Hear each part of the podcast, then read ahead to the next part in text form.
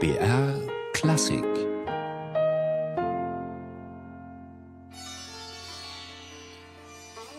Indien. Unendliche Möglichkeiten. Kontrapunkt. Ein Themenabend mit Musik, Film, Kulinarik und Diskussion. Veranstaltet von BR Klassik und dem Goethe-Institut.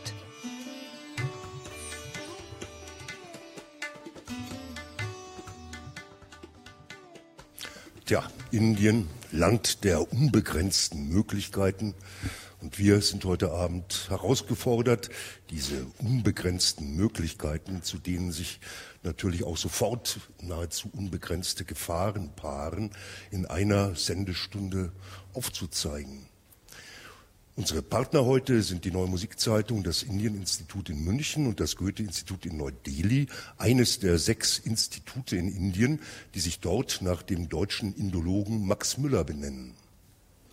Im vergangenen August ähnelten Bilder aus Indien denen vom arabischen Frühling.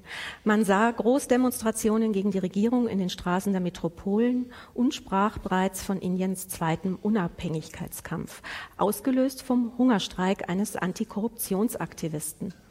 Eine neue indische Mittelklasse fürchtet um ihren Status. Zorn über die Korruption treibt sie an. Diese neuen gesellschaftlichen Entwicklungen werden uns heute Abend beschäftigen, aber wir wollen auch an eine der großen Persönlichkeiten Indiens erinnern, an Rabindranath Tagore, der 1913 den Literaturnobelpreis erhielt, den berühmtesten Dichter des modernen Indien. Dieses Jahr hätte er seinen 150. Geburtstag gefeiert.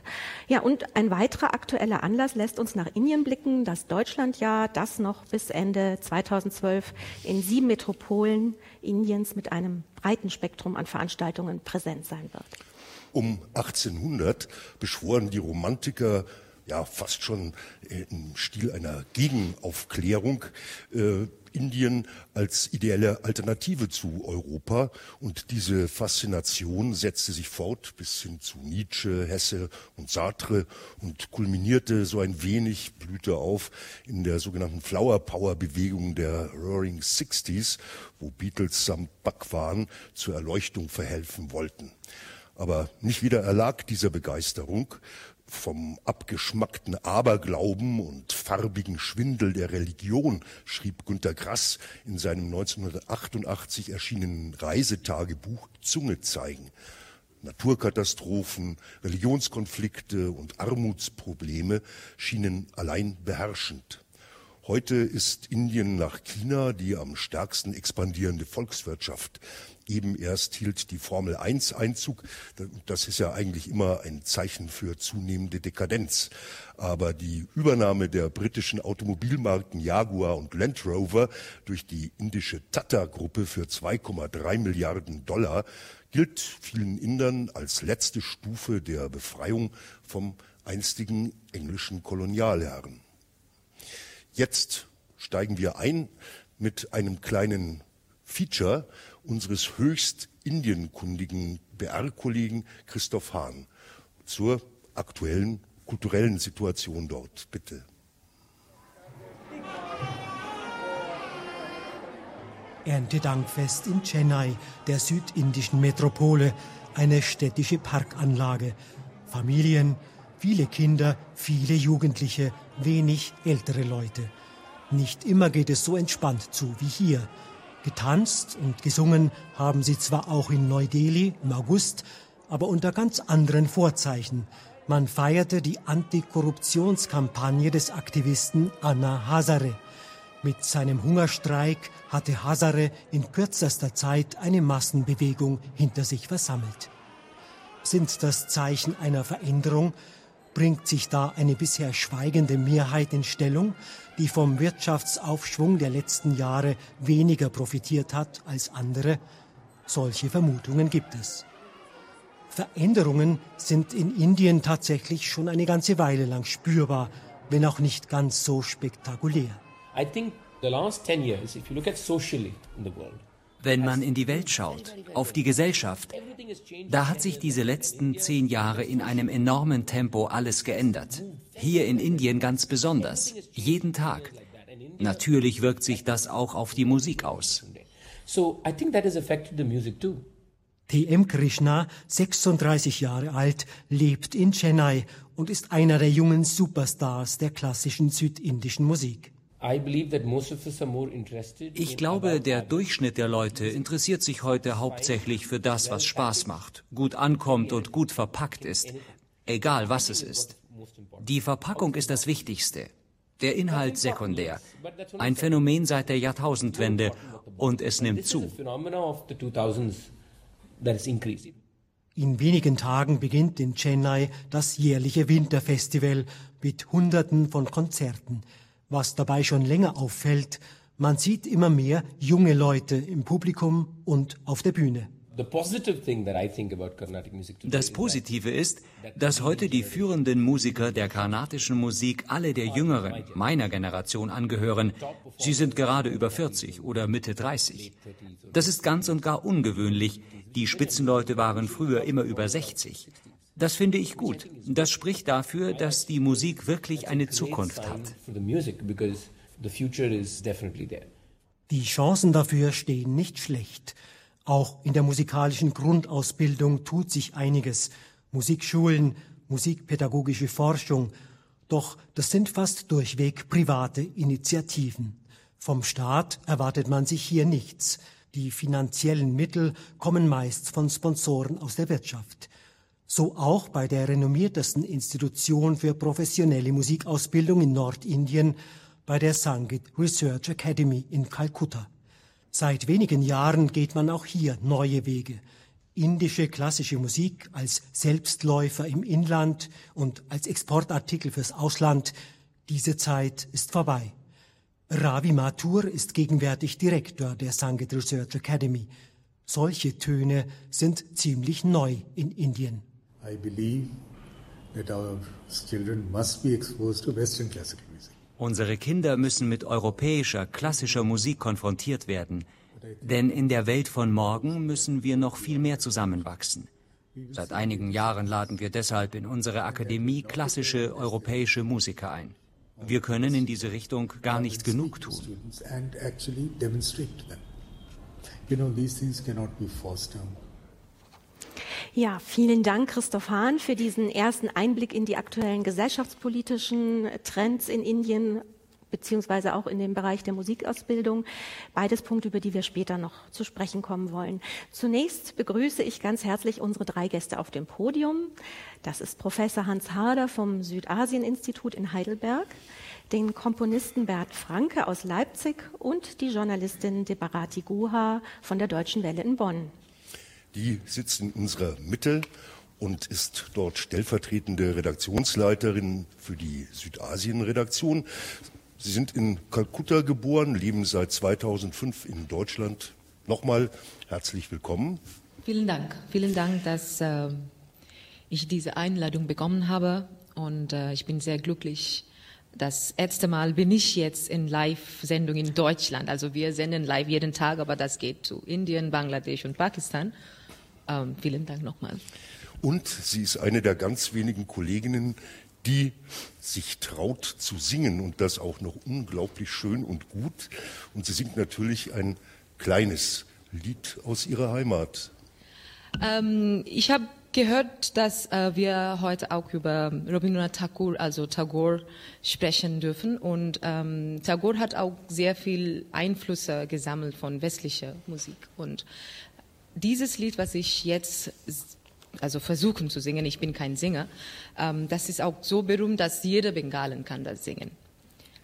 পুরানো সেই দিনের কথা ভুলবি কি রে হায় সেই চোখের দেখা প্রাণের কথা সেও কি ভোলা যায় আয় আর একটিবার আয় রে সখা প্রাণের মাঝে আয় মোরা সুখের দুঃখের কথা কব, প্রাণ জুড়াবে তাই Fantastisch.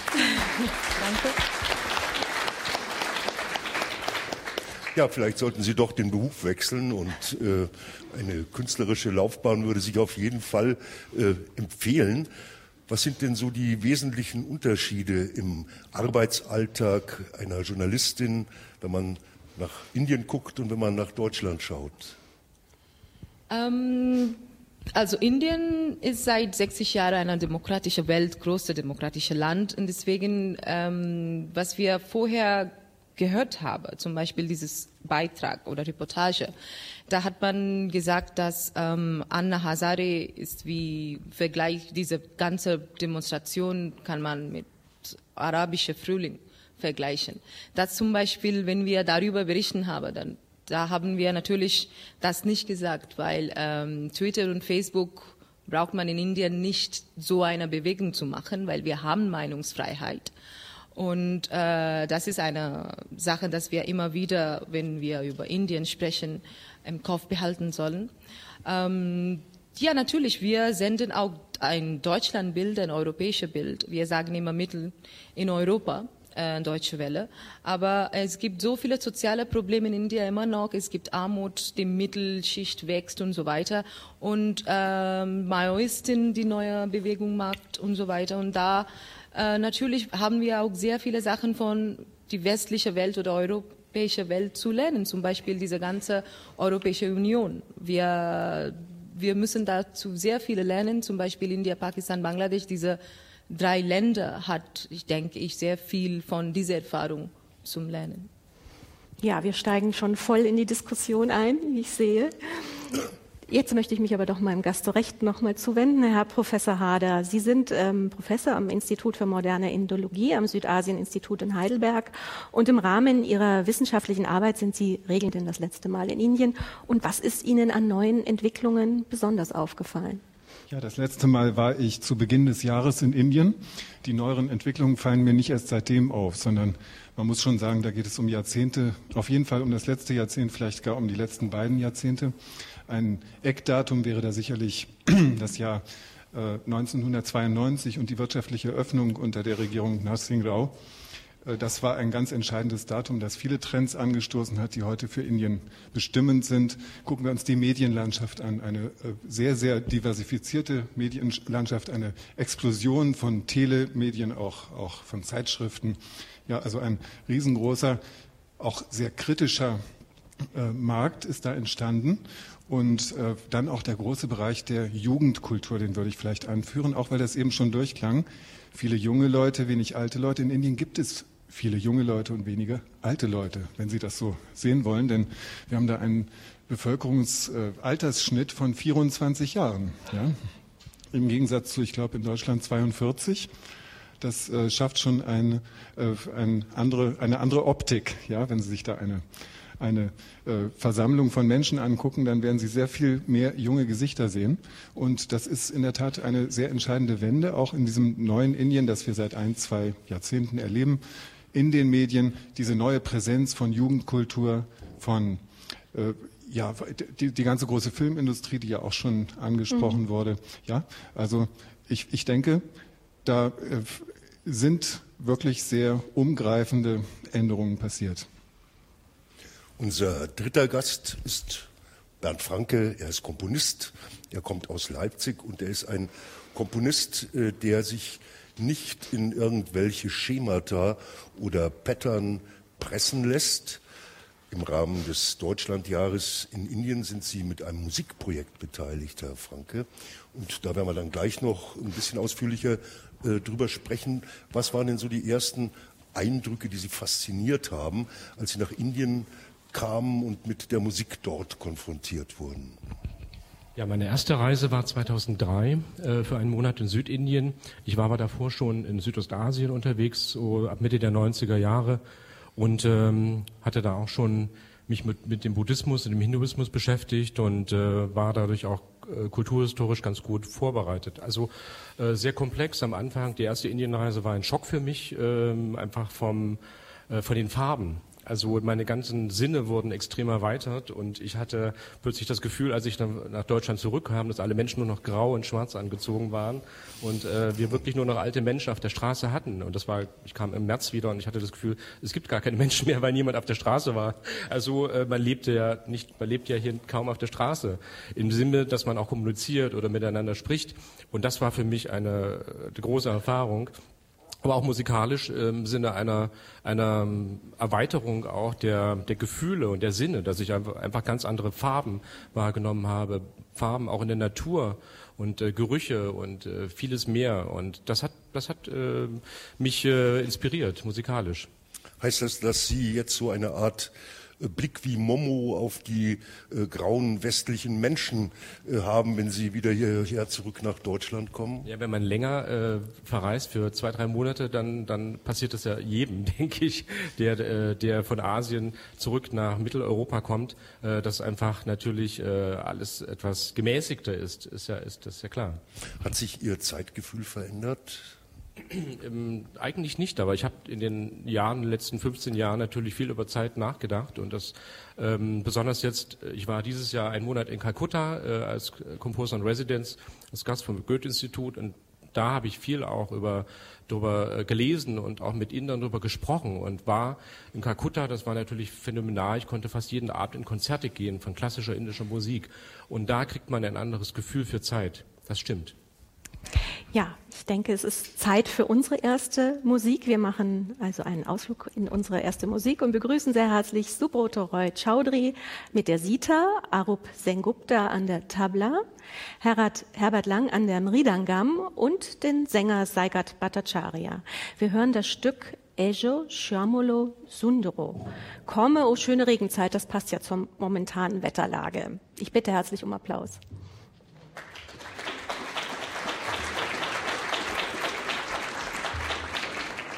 Vielen Dank, meine Damen und Herren.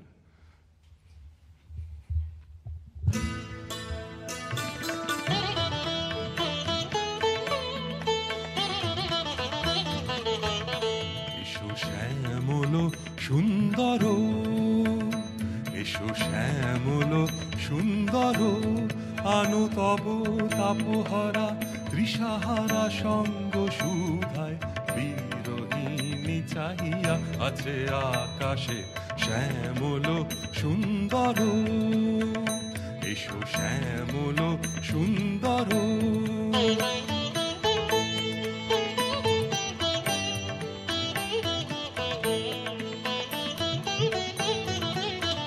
সে যে ব্যথিত হৃদয় আছে বিছায়ে তমালো কুঞ্জ পথে সজল ছায়াতে ব্যথিত হৃদয় আছে বিছায়ে, কমালো কুঞ্জ পথে, সজল ছায়াতে।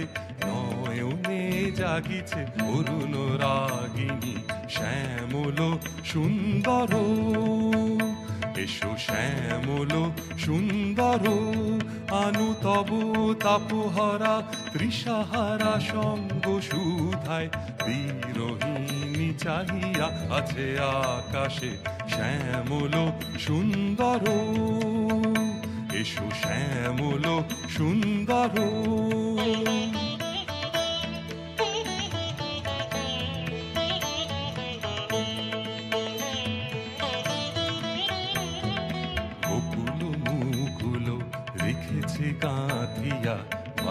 বাজিছে অঙ্গনে মিলন বাঁশরি, বকুল মুকুল রেখেছে গাঁথিয়া, বাজিছে অঙ্গনে মিলন বাঁশরি।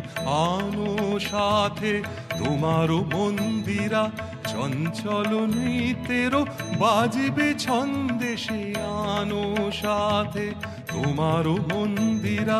চঞ্চল নৃত্যেরও বাজিবে ছন্দেশে, বাজিবে কঙ্কন, বাজিবে কিঙ্কিনি বাজিবে কঙ্কন, বাজিবে কিঙ্কিনি ঝঙ্কারিবে মন্দির ঝুনু ঝুনু শ্যামল, সুন্দর। এসো শ্যামল সুন্দর, আনো তব তাপহরা তৃষাহারা সঙ্গ সুধায়। বিরোহিণী চাহিয়া আছে আকাশে শ্যামল সুন্দর। এসো শ্যামল সুন্দর।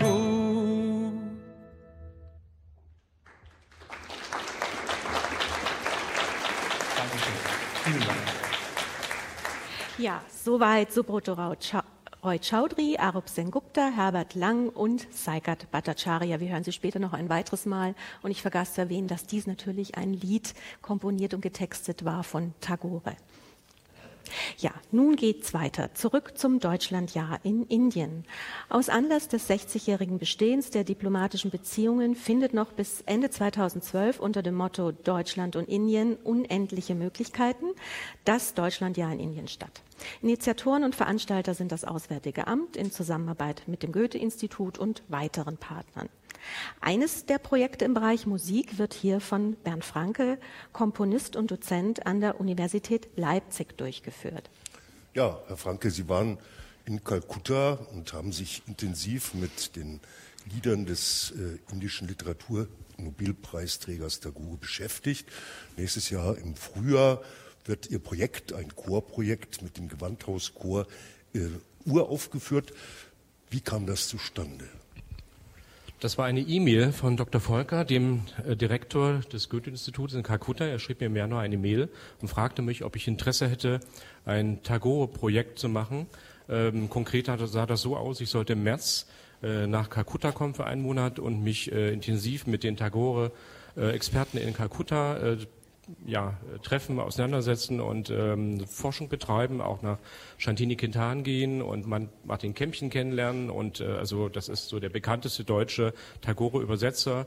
Und äh, zufällig gab es dann noch eine Konferenz ähm, über äh, indische äh, und europäische Musik und da traf ich noch einen weiteren Experten für Tagore-Lieder. Ja, und das war, wie gesagt, die Basis und dann sollte ich ein Stück schreiben, jetzt in diesem Jahr, das habe ich im Sommer gemacht, für Chor äh, und sollte Tagore-Texte verwenden und äh, die Bedingung war aber, das war das Gemeine vom Goethe-Institut, äh, dass es nicht nur äh, Texte sein sollten, sondern ich sollte Lieder zitieren. Und das ist natürlich eine ungemeine Herausforderung für einen deutschen Komponisten aus der sogenannten neuen Musikszene. Ähm, ja, ich fand das besonders spannend und da das ja nicht schier unmöglich ist, aber sehr schwierig war, habe ich gerade zugesagt, weil ich das herausfordernd fand und äh, habe das dann auch gemacht. Also ich habe mich, ähm, die Uraufführung soll nächstes Jahr im März stattfinden, am 15. März, äh, sogar im äh, Geburtshaus von Tagore in Kalkutta. Und das ist natürlich eine große Ehre, dass der Chor da hinfahren darf und dann auch äh, innerhalb dieses Rahmens ähm, im in dem Haus oder in dem äh, Atrium dort singen darf.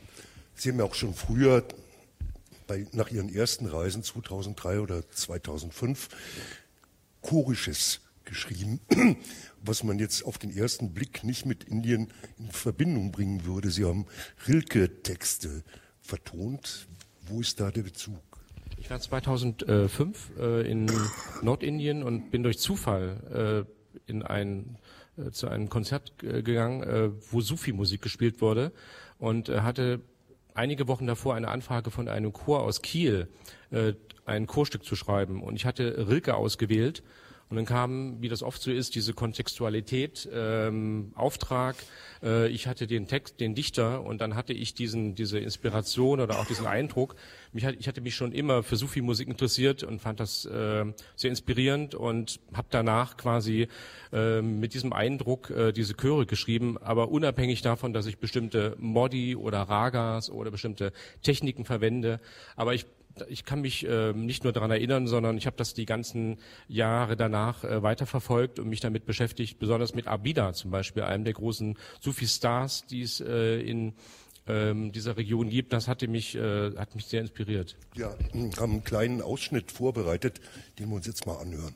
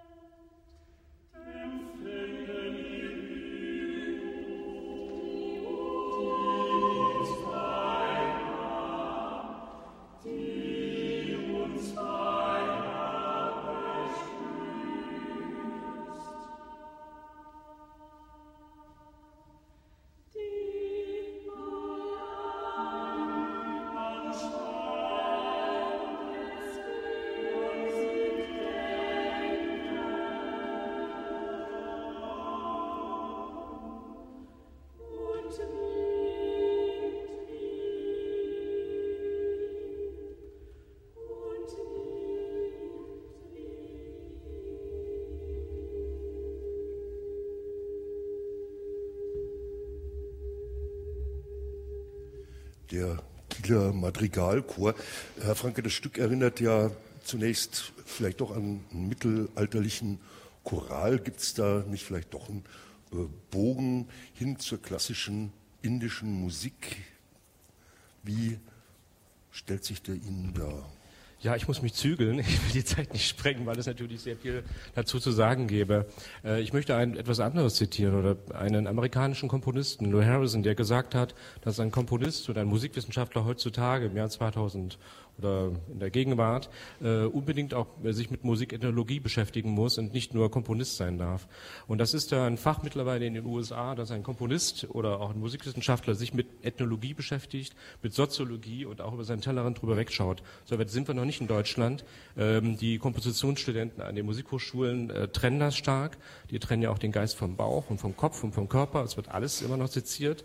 Und äh, der Punkt ist einfach der, dass, äh, dass es für einen Musikwissenschaftler oder auch einen Musiker sehr wichtig ist, da ähm, Zusammenhänge zu erkennen. Und für mich war das und ist das sehr wichtig, ähm, dass man oder war es auch eine Erkenntnis, äh, dass ich äh, festgestellt habe, dass die alte europäische Musik, unsere eigene Kultur, ähm, da sprechen wir vom 12. bis 15. Jahrhundert, einfach von Kirchentonarten von Modi ausgeht und dass diese Kirchentonarten halt vor über zweieinhalbtausend Jahren von dem heutigen Afghanistan äh, über die, das war ja eine griechische Provinz halt, nach Nordindien kamen und dass diese Raga-Systeme wiederum nach Südindien weitergetragen wurden und ähm, aus den Ragas halt unterschiedliche Systeme entstanden. Und das war für mich natürlich äh, interessant. Etwas, was ich auch noch ganz kurz erwähnen darf.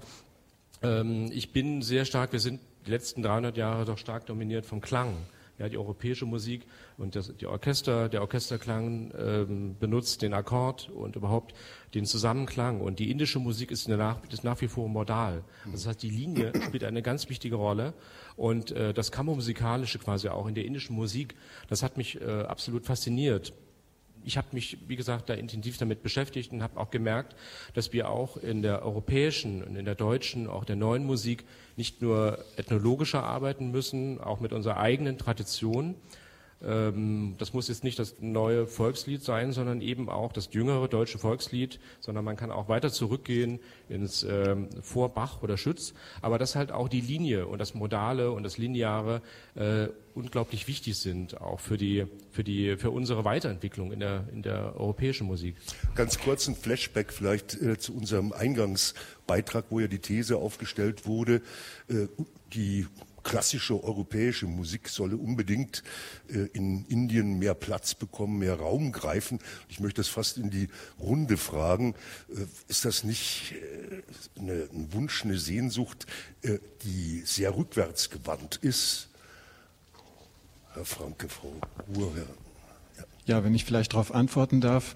Ich glaube, viele von diesen Dingen sind ohnehin unterwegs. Die klassische europäische Musik vielleicht nicht ganz so sehr wie andere Tendenzen im im europäischen kulturellen Bereich, andere Formen von Musik, die also allzu präsent sind in Indien auf dem südasiatischen Subkontinent. Und da meine ich, könnte in der Tat das ein guter Ansatz sein, klassische äh, europäische Musik auch ernster zu nehmen, sich wirklich ernsthafter mit ihr auseinanderzusetzen, als Alternative zu einem doch manchmal recht wahllosen ja, Hin und Her von musikalischen Traditionen. Ja. Sie haben ja kulturellen Kontakt auf allen möglichen Ebenen sehr reflektiert. Und äh, ich sehe kulturellen Kontakt auch immer als etwas sehr, sehr Kreatives und Positives im Prinzip. Ja? Aber Sie können es sehr reflektiert haben auf einer Ebene, äh, wie ich das zum Beispiel von Bernd Franke mir erhoffe, bald mal zu hören, diese Tagore-Bearbeitung von Ihnen, das würde mich sehr interessieren. Aber Sie können es auch haben auf eine sehr gedankenlose Art und Weise und das ist halt das, was Ihnen entgegenkommt, wenn Sie zum Beispiel heutzutage indische Fernsehsender anstellen und, und äh, ja, die Melodien aufnehmen, die durchs Werbefernsehen äh, geistern und so weiter und so fort. Ja? Wo Sie also eine ziemlich wahllose Art der der Durchmischung haben, was ich jetzt gar nicht, auch, auch nicht grundsätzlich äh, äh, schlecht machen möchte, wo ich aber meine, dass etwas mehr Besinnung gut täte. Und insofern könnte man vielleicht dieses äh, Statement, was Sie gerade da zitiert haben, auch äh, verstehen. Ja, also eine bewusste Auseinandersetzung tut gut. Ähm, ich denke, dass die indische Musikszene hat sich gerade in den letzten Jahren sehr verändert und Äh, man experimentiert gerne und wagt das die alte neue zu erfunden zu können. Und zum Beispiel in Westbengalen, das ist nicht so, ähm, also gerade jetzt eine Tagore-Lieder, also so neu entwickelt, ist eine, in einem Film, äh, ein bengalischer Film heißt Ronjona Miarashpona und das hat natürlich die junge Generation entdeckt ihn neu, aber die Puristen sind natürlich sehr sauer. Und das findet immer wieder in Indien. Indien ist auch sehr offen dafür, denke ich. Und ich erinnere 1923, Tagore war in Deutschland, in Cologne, eigentlich wo ich herkomme, und ähm, hat ein Lied ähm, geschrieben, ähm, Tumi Ushare Shontaro äh, Bindu Pranero Shintutire. Und das war eigentlich, das Melodie hat er von Schubert genommen.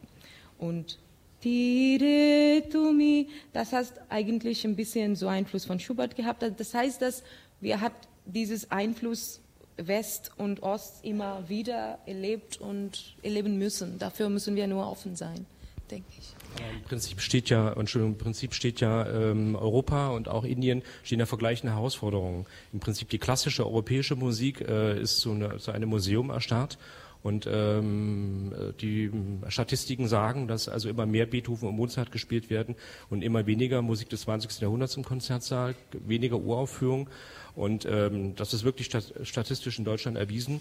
Und in Indien, Indien hat die gleichen Probleme quasi, äh, gleichen Herausforderungen für die nächsten Jahre, dass die klassische Musik, die traditionelle, dazu zähle ich jetzt auch Tagore, zum Beispiel die Tagore-Lieder, besonders in Bengalen, ja nicht einfach so gesungen werden wie vor 80 Jahren oder wie, wie Tagore das selber aufgenommen hat, sondern dass die Lieder immer wieder und auch die klassische Musik äh, hinterfragt wird oder auch neu, ähm, ja, diese, diese Tendenz auch mit Fusionen zu arbeiten, dass man äh, weitergeht und das nicht als Museum quasi installiert. Das, das finde ich, äh, da haben wir die gleichen Probleme. Ich sehe bloß, äh, die Schwierigkeit gab es schon mal in den 30er Jahren des letzten Jahrhunderts, dass äh, die Europäer, die Engländer, äh, damals äh, Orchester gegründet haben in Indien. Und das hat ja nicht funktioniert, weil einfach die Art, indische Musik zu machen, so nicht geht. Jetzt ist es vielleicht äh, interessant durch Bollywood, durch diesen Einfluss, dass, dass die Jugend äh, ganz andere Hörgewohnheiten hat. Und man darf ja auch nicht vergessen, äh, Professor Koch, der Ethnologe, mit dem ich jetzt zusammengearbeitet habe aus Berlin, der große Tagore, Musikwissenschaftler in Deutschland, äh, hat wohl äh, recherchiert, dass ungefähr zwei Prozent der Inder überhaupt nur klassische indische Musik hören. Deutschland sind es nicht viel mehr, aber es ist ja eine, ganz geringe Anzahl. Und der Mainstream ist Popmusik, Filmmusik, Jazz, ganz andere Richtung. Wir reden von ganz wenigen Leuten, die das hören. Ja, ich vermute, zwei Prozent ist sogar noch hochgegriffen. Ja, das gilt vielleicht für ein urbanes Publikum. Auf dem äh, weiten Land kommt klassische Musik sehr wenig vor. Ja. Vielleicht durch staatliche Radiostationen, die das etwas befördern, aber ansonsten doch eigentlich weniger. Äh, wenn Sie sagen, Tagore-Musik ist im Grunde auch klassische Musik, dann aber doch zumindest Klassik der Moderne, darauf würde ich bestehen, wie ohnehin so viele Dinge, die man als traditionell indisch versteht, doch eigentlich moderne Erscheinungen sind. Ja? Ähm, das gilt zum Beispiel auch für äh, solche Dinge wie, wie, wie sogenannte klassische Tanztraditionen wie Odissi oder auch Bharatnatyam, die Art und Weise, wie das heute praktiziert wird, ja, oder auch Tagore-Musik als eine Art kulturelles Kapital für Mittelschicht. Ähm, ja, also in Kalkutta war das ganz, ganz lange und eigentlich bis heute Usus, dass die, äh, die Kinder besserer Häuser ihre, äh, ihre Erziehung in Tagore-Musik bekommen. Das hat zu einem ganz, ganz, wie soll ich sagen, einem ganz verdichteten literarischen und musikalischen Raum natürlich geführt. Das, Im ist wirklich etwas Einmaliges, ja. Im Privatunterricht, also nicht an öffentlich oder staatlich? Ja, meistens im Privatunterricht. Also durchaus so in einem Schüler-Lehrer-Verhältnis, ja, auf, auf, privater Basis.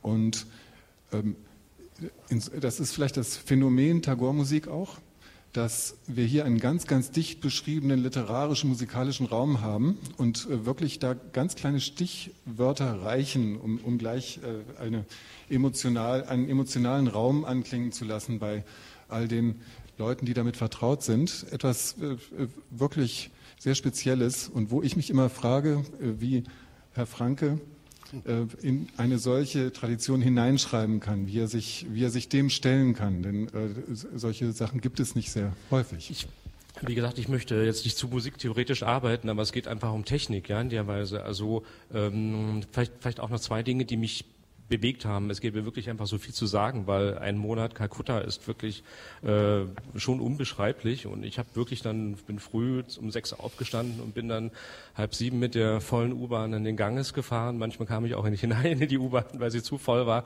aber äh, habe einfach auch Leute beobachtet und ähm, das war für mich faszinierend, dass ähm, die Bengalen äh, erstens so unglaublich gern singen und dass sie viele Menschen, ich habe hunderte von Leute auch manchmal auf der Straße getroffen, einfach auf der Fähre und die haben mich gefragt, wo kommst du her und was machst du, habe ich erzählt, ich mache mein Tagore-Projekt, plötzlich stellen die sich hin und singen Tagore-Lieder für mich und sagen, das musst du nehmen.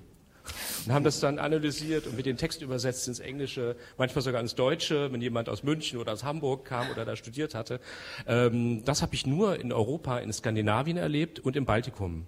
Diese Liebe zum Singen. Das haben wir in Deutschland gar nicht mehr. Meine Studenten schämen sich zu singen. Ich mache, ich will Blatzing machen mit Palestrina, schämen sich. Ja, die trauen sich das nicht. Also ich erinnere mich in, also das ist schon vor sechs Jahren, ich war in Delhi oder in Nähe von Delhi, Rishikesh und da haben wir so Rafting gemacht und am Abend gab sehr viele junge Leute und wir waren, also saßen umherum und ich natürlich irgendwas gesungen und dann die andere. Aber die Deutschen waren ganz still. Die haben gar nicht gesungen. Dann haben wir, kann ihr nicht singen? Und dann, also das war wirklich schwierig. Es ist vielleicht irgendwas mit Vergangenheit zu tun, aber es ist sehr, sehr, sehr, natürlich, sehr das ist ein gestörtes Verhältnis zum, zum deutschen Volkslied. Das ist natürlich begründet in unserer Geschichte, aber es hält immer noch an. Ja? Also gut, Leipzig ist es eine Stadt mit unglaublich vielen Chören. Wir haben ein, ein enormes Chorwesen und ähm, ich glaube, das Weihnachtsoratorium wird äh, im Dezember 40 Mal aufgeführt. Das ist aber schon eine Ausnahme, denke ich. Aber ich habe eine Kleinigkeit, fand ich auch so spannend. Ähm, ich saß im Goethe-Institut im Garten ähm, und traf zwei Inder und der eine sagte, ich habe Depressionen und äh, mir geht's nicht gut, ich war beim Arzt, habe Schwierigkeiten und ich fühle mich sehr, sehr schlecht, habe immer Kopfschmerzen. Der Arzt konnte mir nicht helfen. Und dann hat er gesagt, ich habe die Schmerzen nur lindern können. Ich habe Tagore-Lieder gehört, habe dann mehrere CDs hintereinander gehört und dann ging es mir wieder gut. Das stimmt, es gibt Lieder für jede emotionale Situation. Also ja. wirklich. Aber vielleicht die Frage äh, doch zu diesen Texten. Also wie komponiert man das? Also Tagore war ja nicht nur ich wusste das selbst nicht. Ja, Tagore war ja nicht nur äh, äh, Dichter und äh, ja, Gründer von Universitäten und viel mehr, sondern er hat über 2000 Lieder komponiert. Und äh, diese Lieder waren ein Riesenbrocken für mich. Ich habe diese Lieder nicht alle gehört. Ich habe natürlich mit Musikern gesprochen und ähm, habe mindestens 600, 700 Lieder dann gehört. Ähm, es gibt mittlerweile eine fantastische CD-ROM, äh, so eine Art äh, äh, virtuelle Bibliothek, wo man das alles machen kann. Mit den wo kriegt man die? Äh, haben mir die Inder gekauft ja. in Kalkutta. Stellen Sie das äh, jetzt ins Netz? das wäre schwierig. Ich glaube, da steht schon einiges im Netz. Ja, ja vielleicht. Und, äh, ja, also die, diese, diese Lieder musste ich dann teilweise analysieren. Und das Schwierige ist, dass sie aus Pattern bestehen, also quasi aus ähm, Einzelteilen, die Tagore im Prinzip zusammengesetzt hat. Und diese Pattern, diese Bewegungsmuster, äh, die habe ich dann in meinem Stück äh, variiert. Also es entsteht eine Art Permutation aus kleinen Motiven, und äh, damit konnte ich arbeiten. Und äh, die andere Idee war sozusagen von der Linie, vom, von der modalen Linie der indischen Musik und der Tagore-Musik zu dem europäischen Klang zu kommen, das zu verbinden und dann am Schluss Stückes wieder zur Linie zurückzukehren und auch den Raum einzubeziehen. Also quasi ähm, den, die Bühne und den gesamten Raum, wo die Sänger dann auftreten. Also eine spannende Diskussion über das reiche Kultur, äh, Musikleben Indiens, aber trotzdem denke ich, es gibt noch ganz viele andere Themen, die uns vielleicht interessieren könnten, äh, vor allem in Bezug auf die aktuellen äh, gesellschaftspolitischen Bewegungen heute. Und jetzt haben wir Sie da, Frau Guha von der Deutschen Welle. Mich würde doch sehr interessieren, was für aktuelle äh, Entwicklungen verfolgen Sie momentan, besonders hier aus Deutschland? Was interessiert Sie gerade, was in Indien Indien so passiert. Also vielleicht auch gerade anlässlich dieser Demonstrationen, die diesen Sommer stattgefunden haben, mit dem Aktivisten Anna Hazara. Also ich finde das eine sehr, sehr interessante Ich denke, ähm, also vor dieser Sendung haben ich und Hans darüber gesprochen und Hans hat eine sehr interessante ähm, Punkte. Ich denke, Hans werde jetzt mal antworten das über Anna Hazara, dann komme ich, ich zu. Also ich denke, Anna Hazare ist in den deutschen Medien etwas zu sehr in den Vordergrund gespielt worden. Nicht, dass das keine signifikanten Entwicklungen wären, die wir da in diesem, im Laufe dieses Jahres vorgeführt bekommen haben. Das ist durchaus alles sehr wichtig.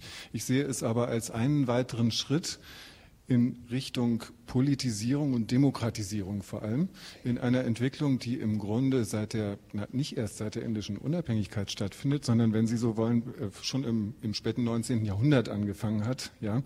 Also eine politische Betätigung, die erst in kleinen Eliten zu verorten war, dann durch Gandhi äh, also sozusagen auch die breiteren Massen erreichte, sich dann erstmal mit ein, in einer Einparteienregierung in der Kongresszeit in die Unabhängigkeit äh, hinüber äh, hinüberzog, sich dann auffaltete in ein weites Parteienspektrum, ja, wo auch immer wieder neue Bevölkerungsgruppen dann politisch äh, aktiv wurden, wie wir in den verschiedenen Kastenparteien sehen. Äh, Bahujan äh, Samaj äh, Party zum Beispiel ist da so ein Beispiel dafür, die, eine, eine kastenlosen Partei, mhm. die in Uttar Pradesh äh, an der Regierung ist, ein Land, das immerhin 190 Millionen Einwohner hat, ja? Ein Bundesstaat in Indien. Ja, vielleicht also, können wir später noch mal weitersprechen, denn jetzt ist Zeit für unsere Musik. Unsere Musiker warten schon. Sie präsentieren uns ein instrumentales Stück und ganz zum Schluss hören wir dann noch ein Tagore-Lied. Und das heißt Sitar.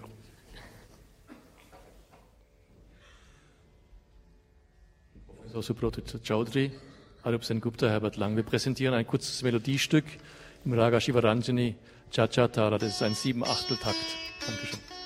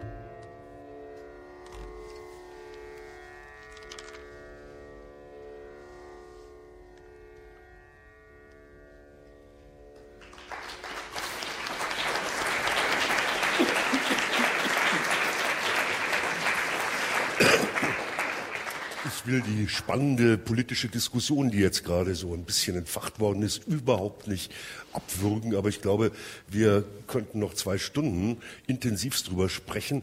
Ich versuche das Ganze jetzt nochmal auf zwei Punkte, die eher musikalisch sind, äh, zu fokussieren. Zum einen äh, ist es ja so, dass die indische Musik traditionell nicht notiert.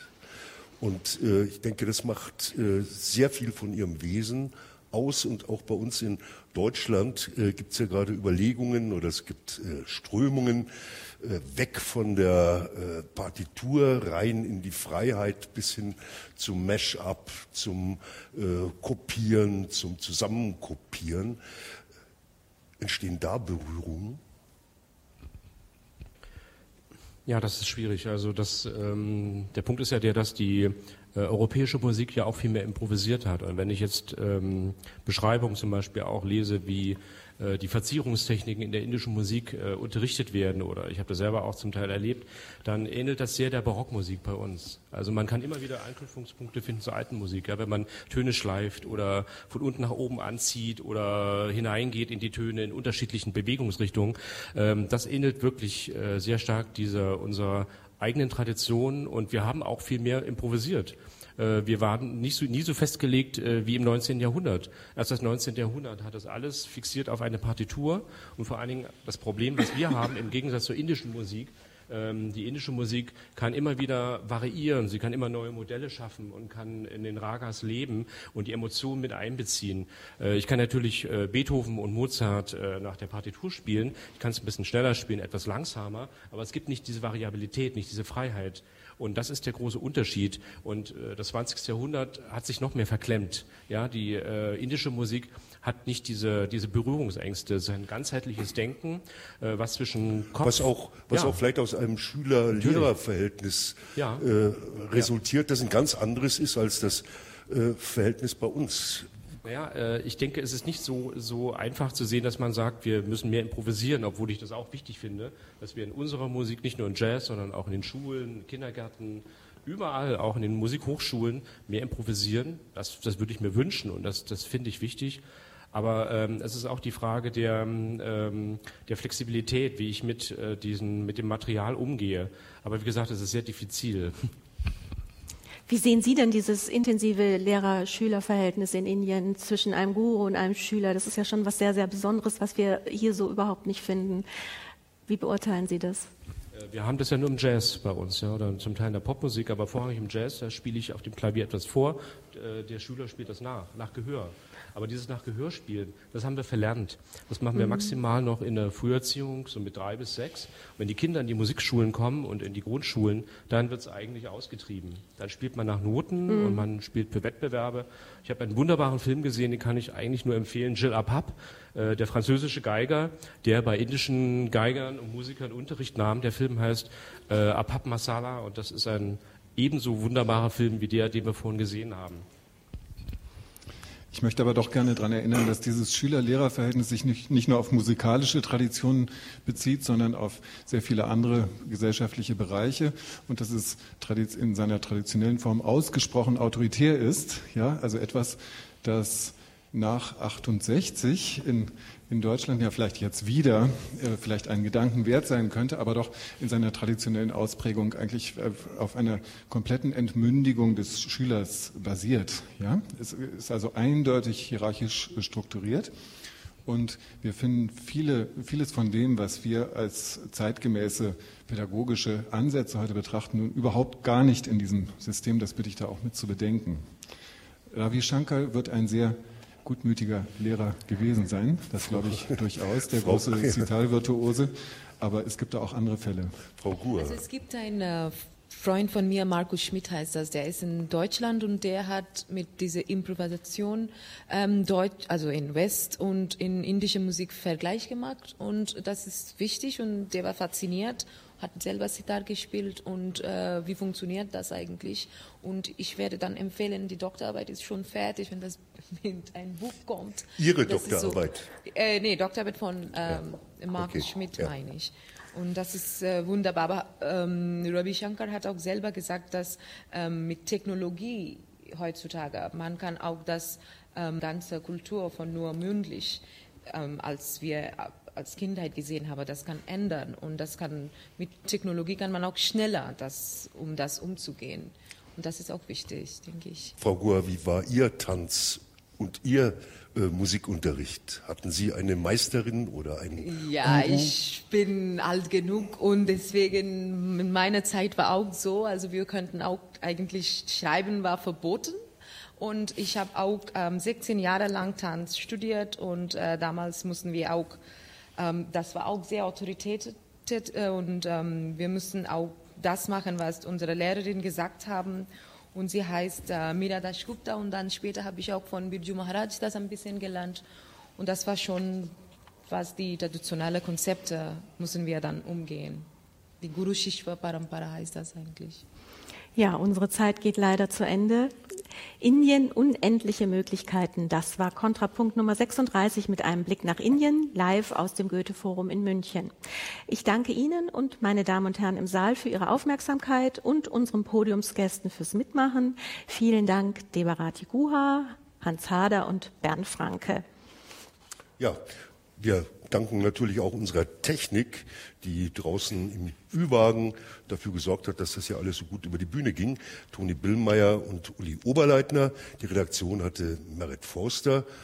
Dank an die Musiker, die uns jetzt aus, dem, aus der Sendung begleiten mit einem Tagore-Lied. Bitte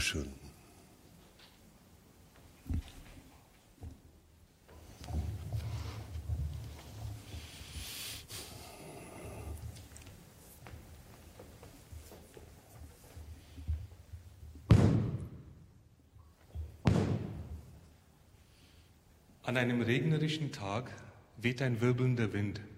Mein unruhiges Herz wird dadurch aufgewühlt. Da wo am Ende der bekannten Welt jeder Pfad zu Ende ist, dahin will ich eilen, ohne Grund. Niemals wieder kehre ich nach Hause zurück. Niemals, niemals.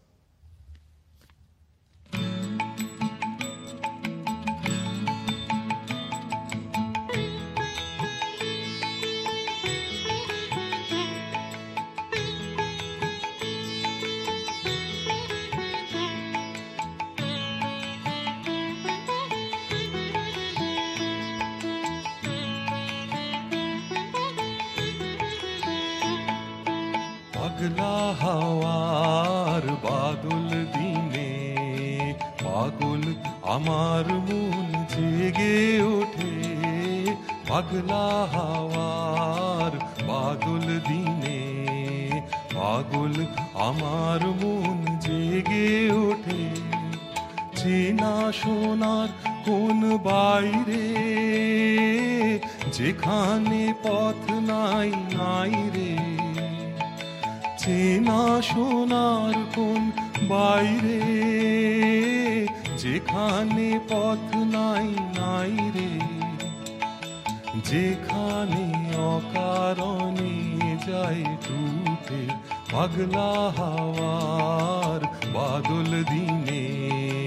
পাগল আমার মন জেগে ওঠে।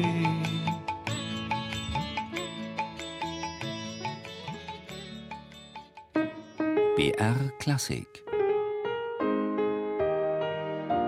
Nachrichten